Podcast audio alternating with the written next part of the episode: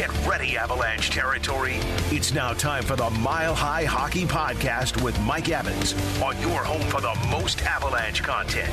Denver Sports Station, 1043 The Fan.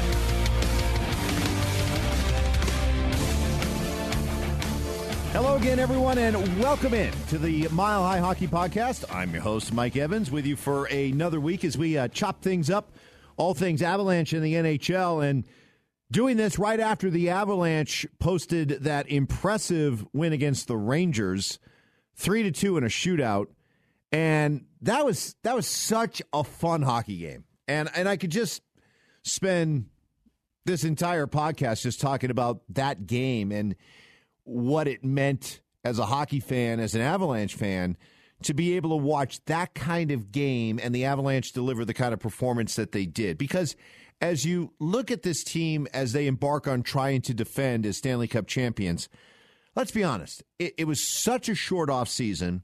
It's such a long season that you're now facing. You now know as a champion what the road looks like to get to the finish line. It's long, it's a grind.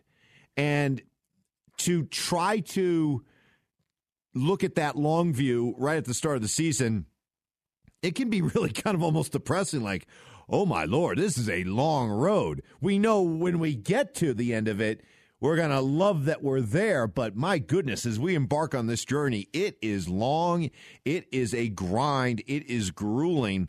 And can you bring that kind of motivation at the start of the season? I think we've already seen some examples of the avalanche playing up and down to their competition Friday night, last Friday night against Seattle at home, they lose, and you're just like left wondering, uh huh, where how'd that happen? But it's something that we talked about when this season began. The idea that, especially early on, for the first part of the season, you might see some of those uneven performances from the Avs.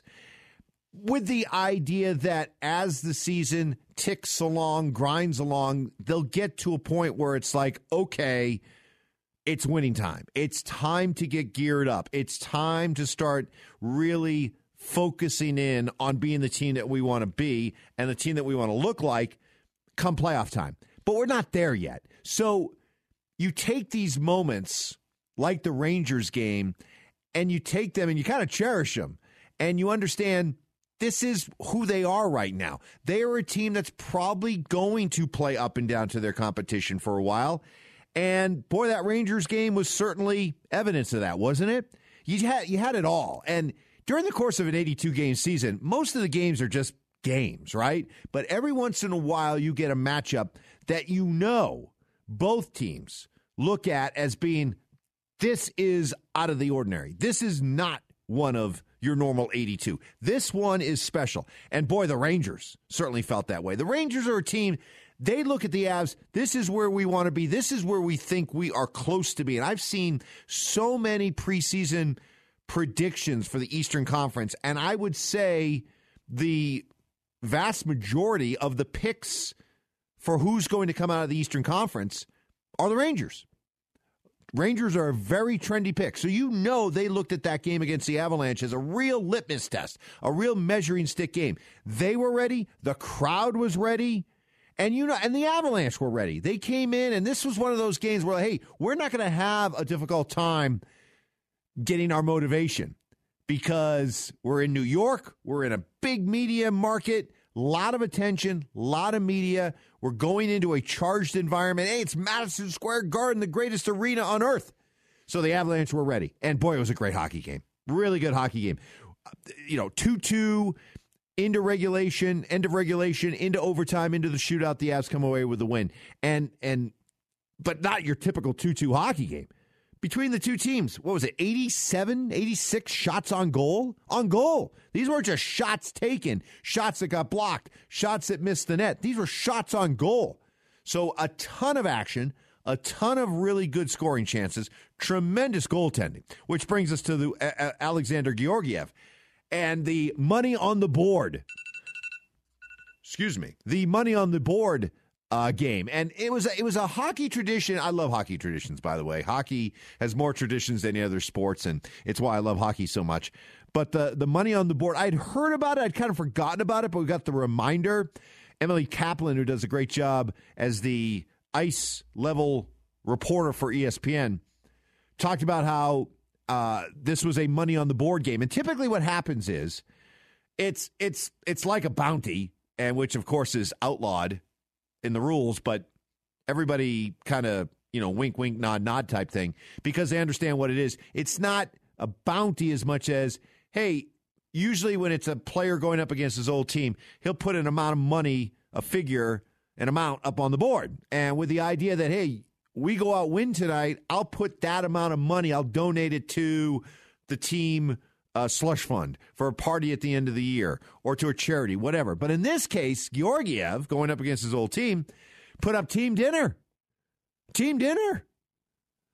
That's what was at stake. Guys, go out get Alexander Georgiev a win against his old team. We, he's springing for a team dinner. So that's cool. That is awesome.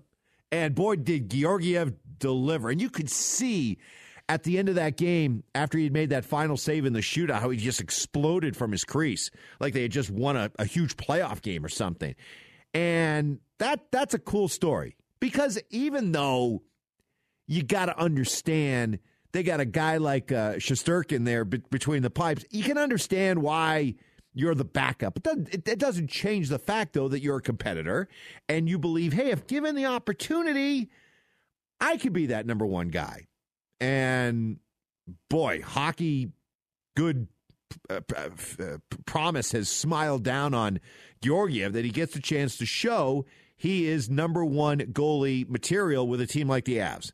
Tremendous opportunity. And boy, he did not squander that opportunity against the Rangers. He was really good. Really good. In fact, he was better than Shesterkin. Shesterkin made the mistake, roaming out of his crease, led to the uh, Logan O'Connor goal. And uh, the Avalanche come away with a hard fought, exciting. That I mean, that was just a terrific hockey game, start to finish. And enjoy those moments. Enjoy those moments because at least in the early part of the season, it might be a little bit uneven for the Avs. But I thought whether it was uh, this game against the Rangers or coming right off the game against Seattle, they turn around and go to Vegas, where you know the Knights were loaded for bear, eager to make an impression, eager to make a statement, eager to measure themselves against the Avs, and the Avs beat them. So you don't like the idea. And I know that coaches and players, they kind of you know, shake their head and, oh, no, no, no, no, no, we don't want to do that. We don't want to be, you know, reg- relying on flipping the switch, right? You never want to have to just rely on flipping the switch because at some point they say, yawn, uh, you're going to flip the switch and nothing happens. Okay, I get that. And we're not talking about uh, meandering along throughout the season and you get to uh, March and April and you're on the cusp of the playoffs, and then you're like, okay, now we're going to flip the switch. That is a dicey proposition. That is risky. But early on in the season, if the Avs are kind of flipping the switch and picking their moments, I'm okay with that. I get it. I'm not going to stress out. Now, there are some reasons why people, and I know my buddy Matt Smith, who uh, appears on this uh, podcast from time to time, uh, he he continues to raised some of the red flags with this team early on. And he talks about the, the lack of depth early on. And there is no doubt. And that, that is something that is fair to talk about. At the start of this season, the Avs big guns, boy, they have come out firing. Valeri Nichushkin, Nathan MacKinnon, Mikko Rantanen, Cale Makar, um, Artturi Lehkonen. The best players have been the best players. But it's led to a little bit of top heaviness to the Avs lineup. And the question going into the season, when you lose guys like a Nazem Kadri, you lose guys like an, an, an Andre Burakovsky, you know, who's going to step up? And if you want to raise a concern about this team right now, here you go. Through the early going, the guys that you're looking at, the younger players that you're looking at to maybe step up. Uh, Logan O'Connor, just that one goal through seven games. JT Compher, no goals through seven games. Alex Newhook, no goals through seven games. So that is an area to watch. It's not really a concern yet. I can't, with the Avs, I can't get concerned or worried about anything through the first 20 games of the season. It's just, it's just basically a, a feel out time. What do we got? What do we not have? Because I know the way that the Avalanche operate. I know with Joe Sakic. I know with uh, Chris MacFarland. I know that they are not going to sit idly by and, and watch this continue to, to, uh, become an issue deep into the season. They'll address it. But I think we all agreed early on let's give these guys, let's give the Evan Rodrigues's of the world a chance to show what they can do. Give them an opportunity, see if they run with it, see if they take advantage of it. And if they don't, all right, then we know the Avs will go out and address it. They'll go out them like they'll make a move. They'll make a trade. So I don't worry about that. But if if you are looking at reasons uh, to be concerned or areas that need to improve, I would say yes, better depth up front among your forward depth. I don't worry about defense depth or goaltending depth, but up front among your your forwards, your um, your bottom six guys, you, you need to see more. Okay, so that's one thing to, to be concerned with. Another thing, as red hot as the Avalanche power play is, 10 power play goals. 10 power play goals already. They're humming along at like a 50% success rate when it comes to their power play. Do you know how good that is? Do you know how outrageous that is?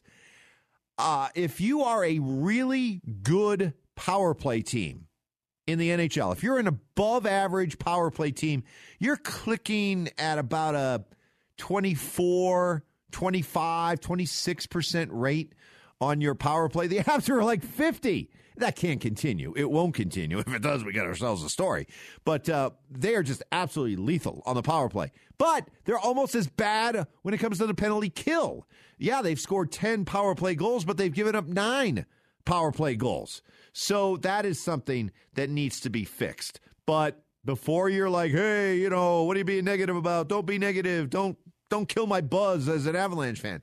I'm, I'm not making a big deal of this. I'm just pointing them out uh, some issues that will need to be addressed at some point. Not right now, but at some point as the Avalanche move their way uh, throughout the first part of this season. But uh, boy, you have to love what you've seen from uh, the guys, the MacKinnons, the Rantanens. Uh, Makar, Makar hasn't scored yet. You know that's going to be coming.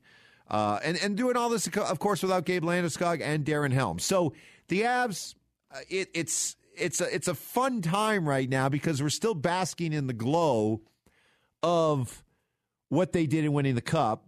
And if they submit a performance that isn't that good, is kind of a stinker, we're able to laugh it off and just kind of brush it off as it's early in the season. You know, they're still trying to find their way. But when they have a game like the one they just had against the Rangers the other night, it allows us to sit back and say, you know what? No matter what goes on with this team throughout the course of the season, and even if there are moments where they don't look completely engaged, or even if there are moments when some deficiencies start to rear their ugly head that they're probably going to have to address, they'll still deliver a performance every once in a while that just reminds us of who they are. And it's why I keep coming back to that Rangers game because on, on that night, on that stage, the Avalanche reminded all of us, and including themselves, but reminded all of us what's inside them, what they're capable of, and what is waiting for teams once we get into the part of the season that matters the most. And it's uh it's a really fun feeling to have. You know, it's funny as a Denver sports fan, so many of these teams that we root for, uh, they've got so much to prove. They have so much questions. We just can't trust them, right? I mean, we can't trust anything about the Rockies. The Broncos have done nothing to give us anything that we can really believe in. The Nuggets, are a team that they're very aggravating at times because on one night they'll they'll look like they are a championship contender. The next night they'll they'll do something. They'll they'll show no defensive effort and they'll leave us all kind of shaking our heads, wondering, you know, who are you guys? But with the Avs, there is a level of trust, isn't there? And that's that's one of the great things about being able to have a team that you root for that's proven that they can win it all because they've earned that trust, right? They've earned that belief. They've earned that credibility. And it's funny because they can have a bad game like the one they had against the Kraken and nobody blinks an eye because you trust that they'll handle up on their business when it when it really matters. And when they have those games in Vegas or like the one in New York the other night against the Rangers, it's just a reminder of how we can trust that team. And that is a cool feeling to have. That'll do it for this week's Mile High Hockey podcast. As always, appreciate your feedback. Let me know what you think about the show, what you'd like to hear more of, let me know by reaching out directly on uh, Twitter at Mike Evans 1043. DM me and uh, let me know what you think. Also, you can uh, let me know during the course of the Schlereth and Evans show. Send me a text on our ramoslaw.com text line. Hey, Evans, I uh, listened to your podcast. Uh, I like this or I hated this. Whatever. I love the feedback. Doesn't bother me. Just want to be able to uh, hear from the great Avalanche fans out there. That'll do it for the Mile High Hockey Podcast. We'll see you again next week.